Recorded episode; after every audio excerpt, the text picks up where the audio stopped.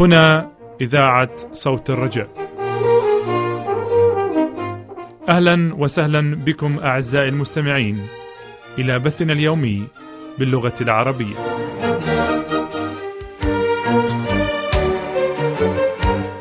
دراسات كتابية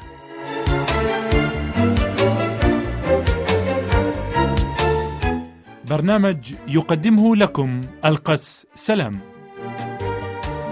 أيها المستمعون الأعزاء، سلام من الله عليكم، أهلا بكم جميعا في لقاء روحي جديد من برنامجكم دراسات كتابية، وحلقة اليوم بعنوان مثال للمحبة والتواضع. كنا في الحلقة الماضية مع ما يخبرنا به الله عن العشاء الرباني وما يرمز إليه. وتطرقنا إلى عامل الصراع بين التلاميذ حول من فيهم الأعظم.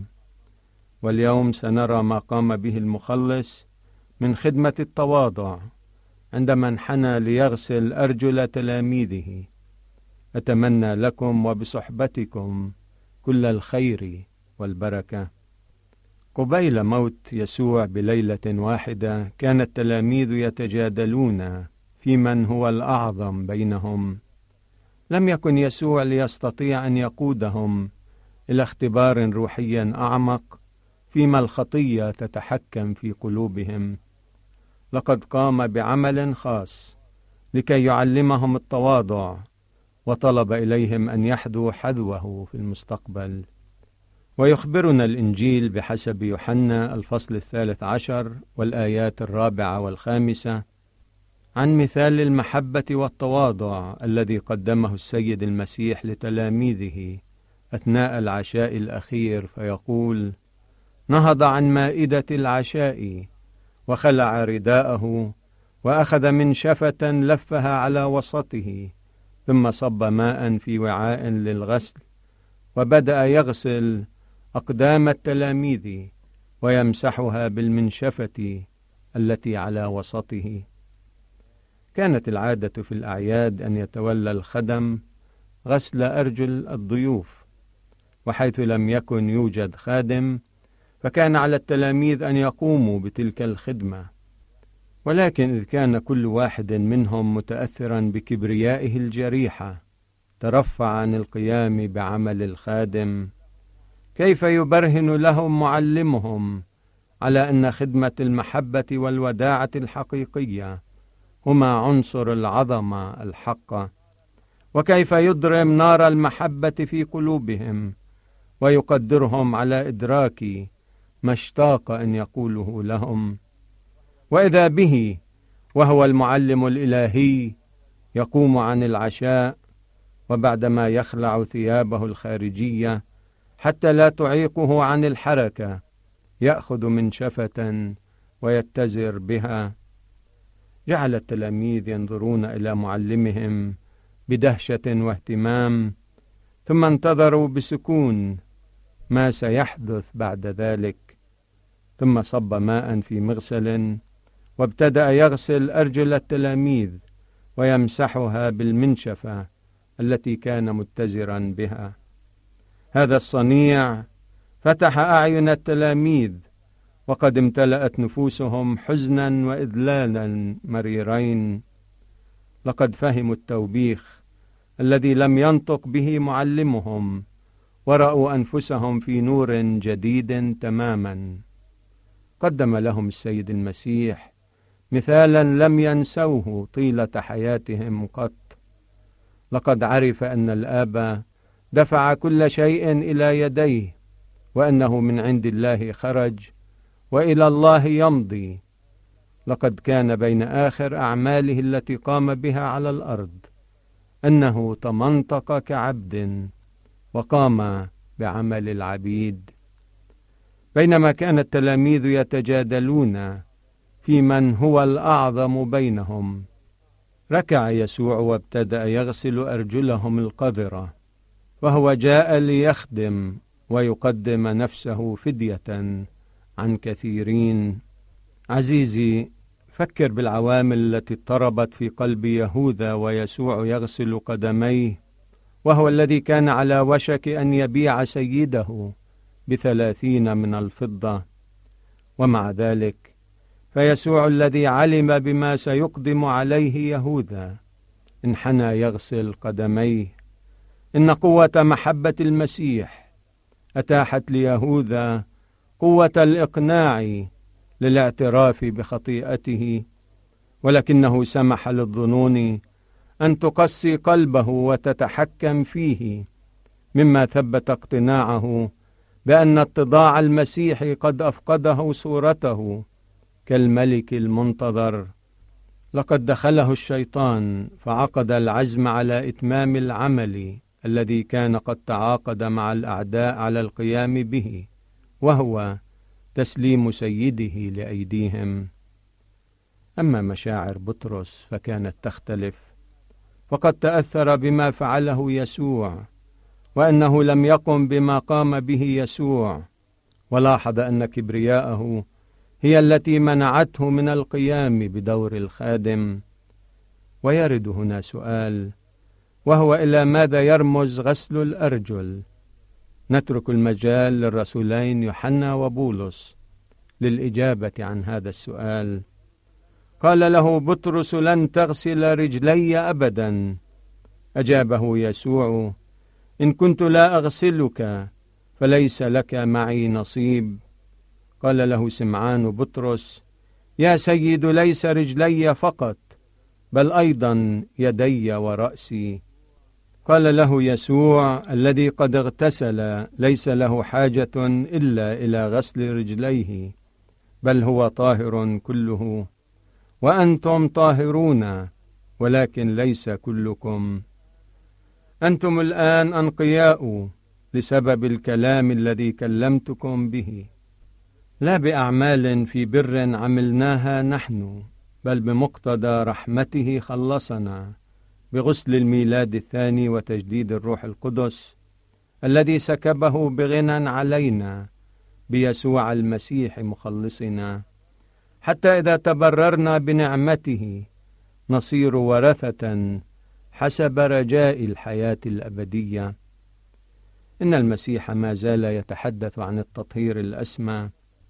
إن من اغتسل فهو طاهر ولكن رجليه المنتعلتين سرعان ما يلحقهما الغبار وتحتاجان للغسل من جديد. وكذلك بطرس وإخوته كانوا قد اغتسلوا في الينبوع العظيم المفتوح للخطية والنجاسة. لقد اعترف بهم المسيح كخاصته ولكن التجربة ساقتهم إلى الشر فكانوا لا يزالون بحاجة إلى نعمته المطهرة. وعندما تمنطق يسوع بالمنشفة ليغسل الغبار عن أرجلهم كان يريد بذلك العمل ذاته أن يغسل من قلوبهم الخصومة والنزاع والحسد والكبرياء. كان ذلك أهم بكثير في نتائجه من مجرد غسل أرجلهم فبالروح التي كانت فيهم لم يكن أحد منهم مستحقا للشركة مع المسيح فما لم ينتقلوا إلى حال الوداعة والمحبة لن يكونوا مؤهلين للاشتراك في عشاء الفصح أو في الخدمة التذكارية التي كان المسيح مزمعا أن يسنها. لذلك ينبغي أن تطهر قلوبهم. ولا عجب أن يطلب السيد المسيح من أتباعه أن يحذوا حذوه كمثالهم الأكمل. فلنسمع لكلماته في الإنجيل بحسب يوحنا الإصحاح الثالث عشر والآيات 12 إلى 17 فلما كان قد غسل أرجلهم وأخذ ثيابه واتكأ أيضا قال لهم أتفهمون ما قد صنعت بكم؟ أنتم تدعونني معلما وسيدا وحسنا تقولون لأني أنا كذلك فإن كنت وأنا السيد والمعلم قد غسلت أرجلكم فأنتم يجب عليكم أن يغسل بعضكم أرجل بعض لأني أعطيتكم مثالا حتى كما صنعت أنا بكم تصنعون أنتم أيضا. الحق الحق أقول لكم إنه ليس عبد أعظم من سيده ولا رسول أعظم من مرسله. إن علمتم هذا فطوباكم إن عملتموه.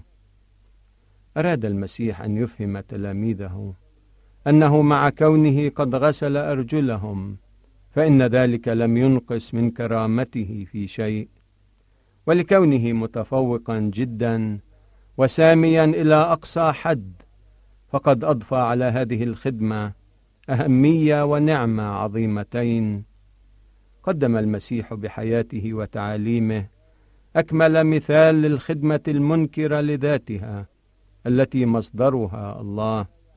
فالله لا يعيش لذاته. لقد خلق العالم وفيه يقوم الكل فهو على الدوام يخدم الآخرين. لقد سلم الله لابنه مقياس ونموذج الخدمة هذا. ثم أسلم يسوع لكي يكون راسا ورئيسا للبشرية حتى بمثاله يعلم الناس ما هو معنى الخدمة. كانت كل حياته خاضعة لناموس الخدمة إذ خدم الجميع وأعان الجميع. وهكذا عاش بموجب شريعة الله وأرانا بمثاله كيف نطيعها. ربي سيد البار شكرا لأجل مثال المحبة والتواضع الذي تركته لي. فساعدني لأتبع مثالك وأعيش حياة الخدمة لك وللإنسانية جمعاء لك الشكر والتسبيح الدائم أبد الدهور. تحية خير وبركة. وفي صحبة رب المجد نستودعكم.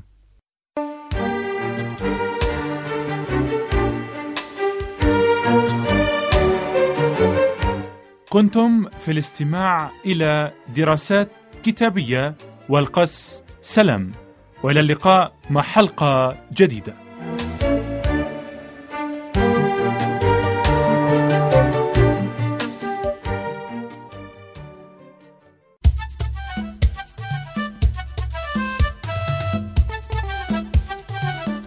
الحياة الأسرية.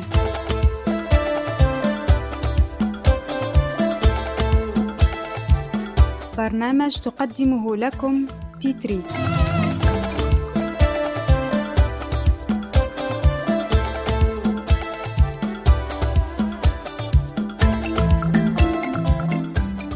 تحية طيبة لكل مستمعينا ومستمعاتنا في جميع أرجاء العالم العربي. ومرحبا بكم على أمواج إذاعة صوت الرجاء.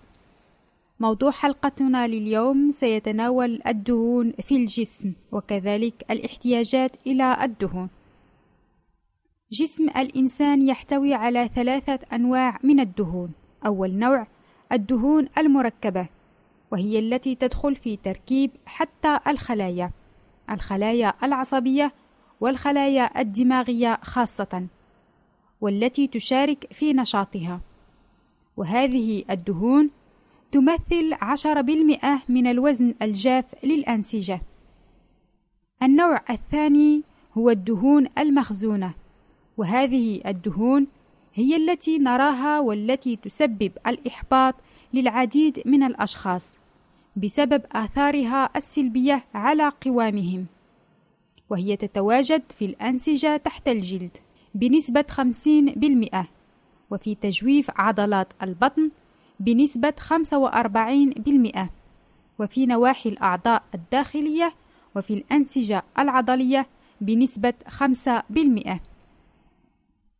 وتمثل هذه الدهون مخزونا مهما من الطاقة فشخص يزن 70 كيلوغرام والذي يتغذى بطريقة عادية يكون لديه 10 كيلوغرامات من الدهون المخزونة والتي يمكن أن تنتج مئة ألف سعرة حرارية إذا تطلب الأمر. فغرام واحد من الدهون يحرر 9.3 سعرات حرارية.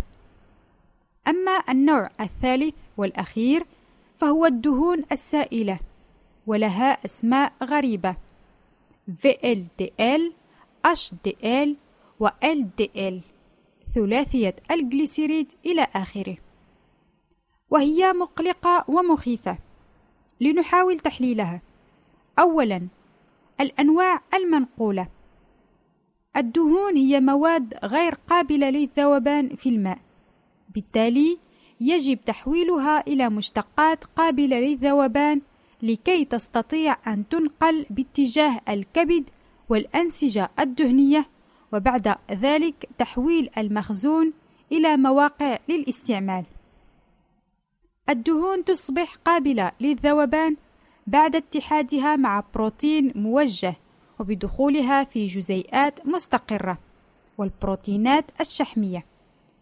ثانياً النوع المستعمل من الدهون السائلة ثلاثية الجليسيريد تتدهور إلى أحماض دهنية حرة والتي تمثل شكل استعمال الدهون وهي مستعملة أساسا ودائما من طرف عضلة القلب ثالثا ثلاثية الجليسيريد بسلسلة متوسطة والأحماض الدهنية القصيرة تستطيع أن تنقل إلى الخلايا المعوية والوصول مباشرة إلى الكبد حيث تتأكسد وتنتج الطاقة. تستطيع أيضا في ظل بعض الظروف كالمجاعة وداء السكري أن تنتج أجسام لا يتم فيها تأكسد الدهون. هذه الدهون الثلاثية الجليسيريد تتدخل في التمثيل الغذائي لهيدرات الكربون المكررة والمعقدة، وهي تزيد من إفرازات الأنسولين وبالتالي يمكن أن تسبب تدني سكر الدم والذي يمكن أن يكون مهما وأخيرا لا يجب أن ننسى بأن الدهون هي أيضا ناقلات للفيتامينات الذائبة في الدهون وهي الفيتامين A والفيتامين D والفيتامين E. ال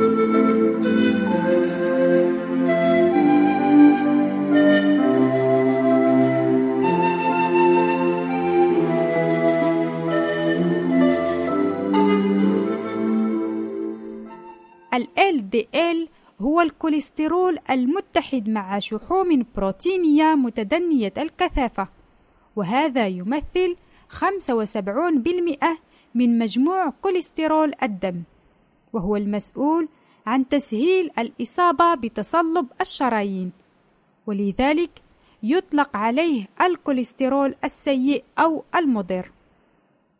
أما ال HDL فهو الكوليسترول الذي يدور في الدم متحدا مع شحوم بروتينية عالية الكثافة والذي يدعى الكوليسترول الحسن.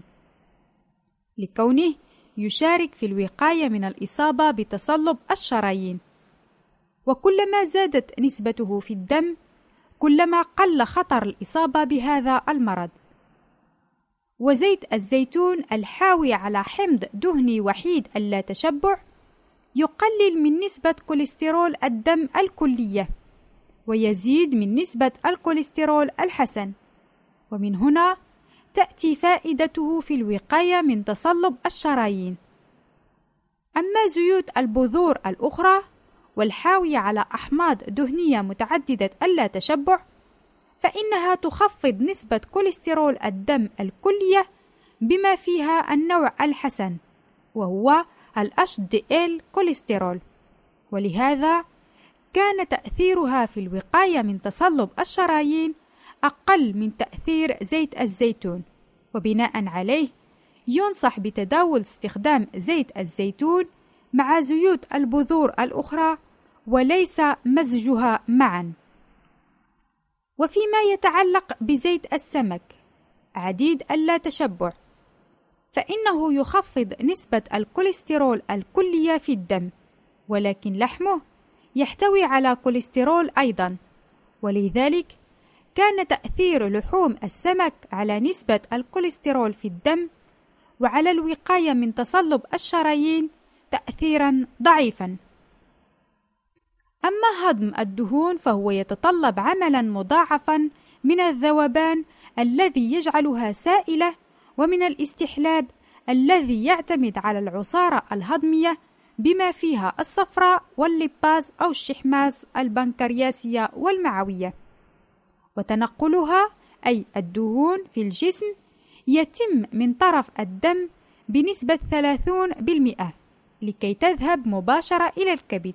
ومن طرف الغدد اللمفاوية بنسبة 70% وفي هذا المستوى من الهضم يصبح مصل الدم خاثر وسيصفى تحت تأثير البروتينات الشحمية الليبازية. أما التمثيل الغذائي للأحماض الدهنية فيتم في الأنسجة الدهنية والتي ليست مجرد خزان للسعرات الحرارية. كما يتم أيضا في الكبد. وتنظيم هذا التمثيل الغذائي سواء تخزين أو تعبئة الشحوم أو الدهون المخزونة فهو تحت سيطرة النقل الغذائي مما يعني ما نأكله كما يكون تحت سيطرة الصوم والنشاط الجسدي أو الراحة.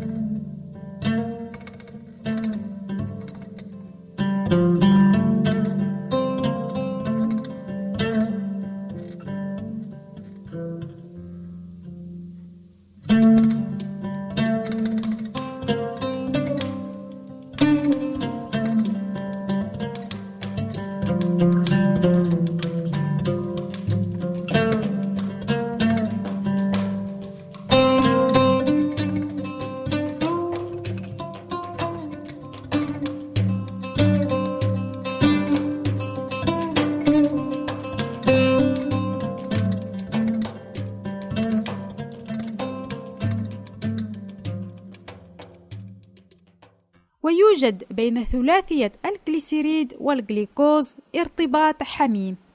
فثلاثية الجليسيريد لا يمكن أن يعاد تركيبها في الخلايا بدون تواجد الجليكوز. وعلى عكس ذلك فزيادة الأحماض الدهنية الحرة في الدم فكلما أكلنا الدهون كلما زادت الأحماض الدهنية الحرة. وهذه الزيادة تسبب تقلصا في الاستعمال الخلوي للجليكوز فهي تبقى في الدم وتتسلل في البول. كما أن هذه الزيادة تسبب أيضا مقاومة الخلايا للأنسولين والأنسولين هو الذي يعلم الخلايا بترك الجليكوز يدخل ولكن بتواجد الكثير من الأحماض الدهنية تصبح الخلايا فاقدة الإحساس للأنسولين ولا تطيع إشارته. بغياب الجليكوز يجب إذن على الخلايا استعمال الأحماض الدهنية والتي تتحول إلى مادة سامة تسبب العياء، السبات أو كثرة النوم، الغموض وفي بعض الأحيان الغيبوبة وحتى الموت. أما بخصوص الاحتياجات للدهون فنحن نعرف بدون أدنى شك بأنه يوجد حد أقصى من الدهون والذي لا يجب تجاوزه ولكن هل يوجد احتياج أدنى وضروري للدهون؟ الشخص الغربي المتوسط يسحب من الدهون 45% من السعرات الحرارية وشخص بندوسي أي من شعب في إفريقيا الجنوبية فهو يسحب 10% من سعراته الحرارية من الدهون. وقبل التفكير بأن هذا لا يكفي من المهم أن نتذكر بأنه في هذه المجتمعات لا نجد أي آثار لداء السكري ولا لارتفاع ضغط الدم ولا للسمنة أو لأمراض الأوردة القلبية. ولكن كيف يستطيع هؤلاء الشعوب استهلاك كمية قليلة من الدهون وأن يكونوا بصحة جيدة؟ الفكرة الأساسية في التغذية هي أن البروتينات والجليسيد أو هيدرات الكربون يمكن أن تتحول إلى دهون في الجسم هكذا وحتى في ظروف استثنائية للغياب الكامل للمواد الدهنية في التغذية والحاجة الدنيا المطلقة للدهون لا تطرح.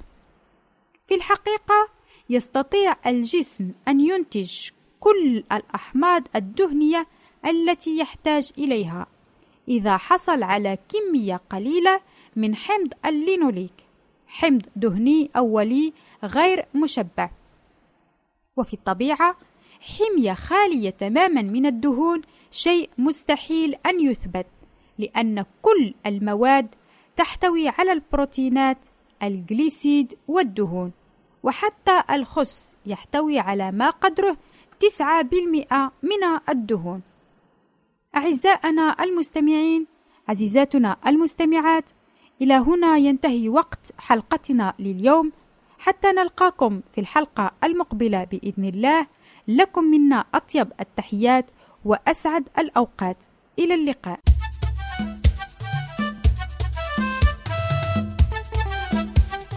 الحياة الأسرية.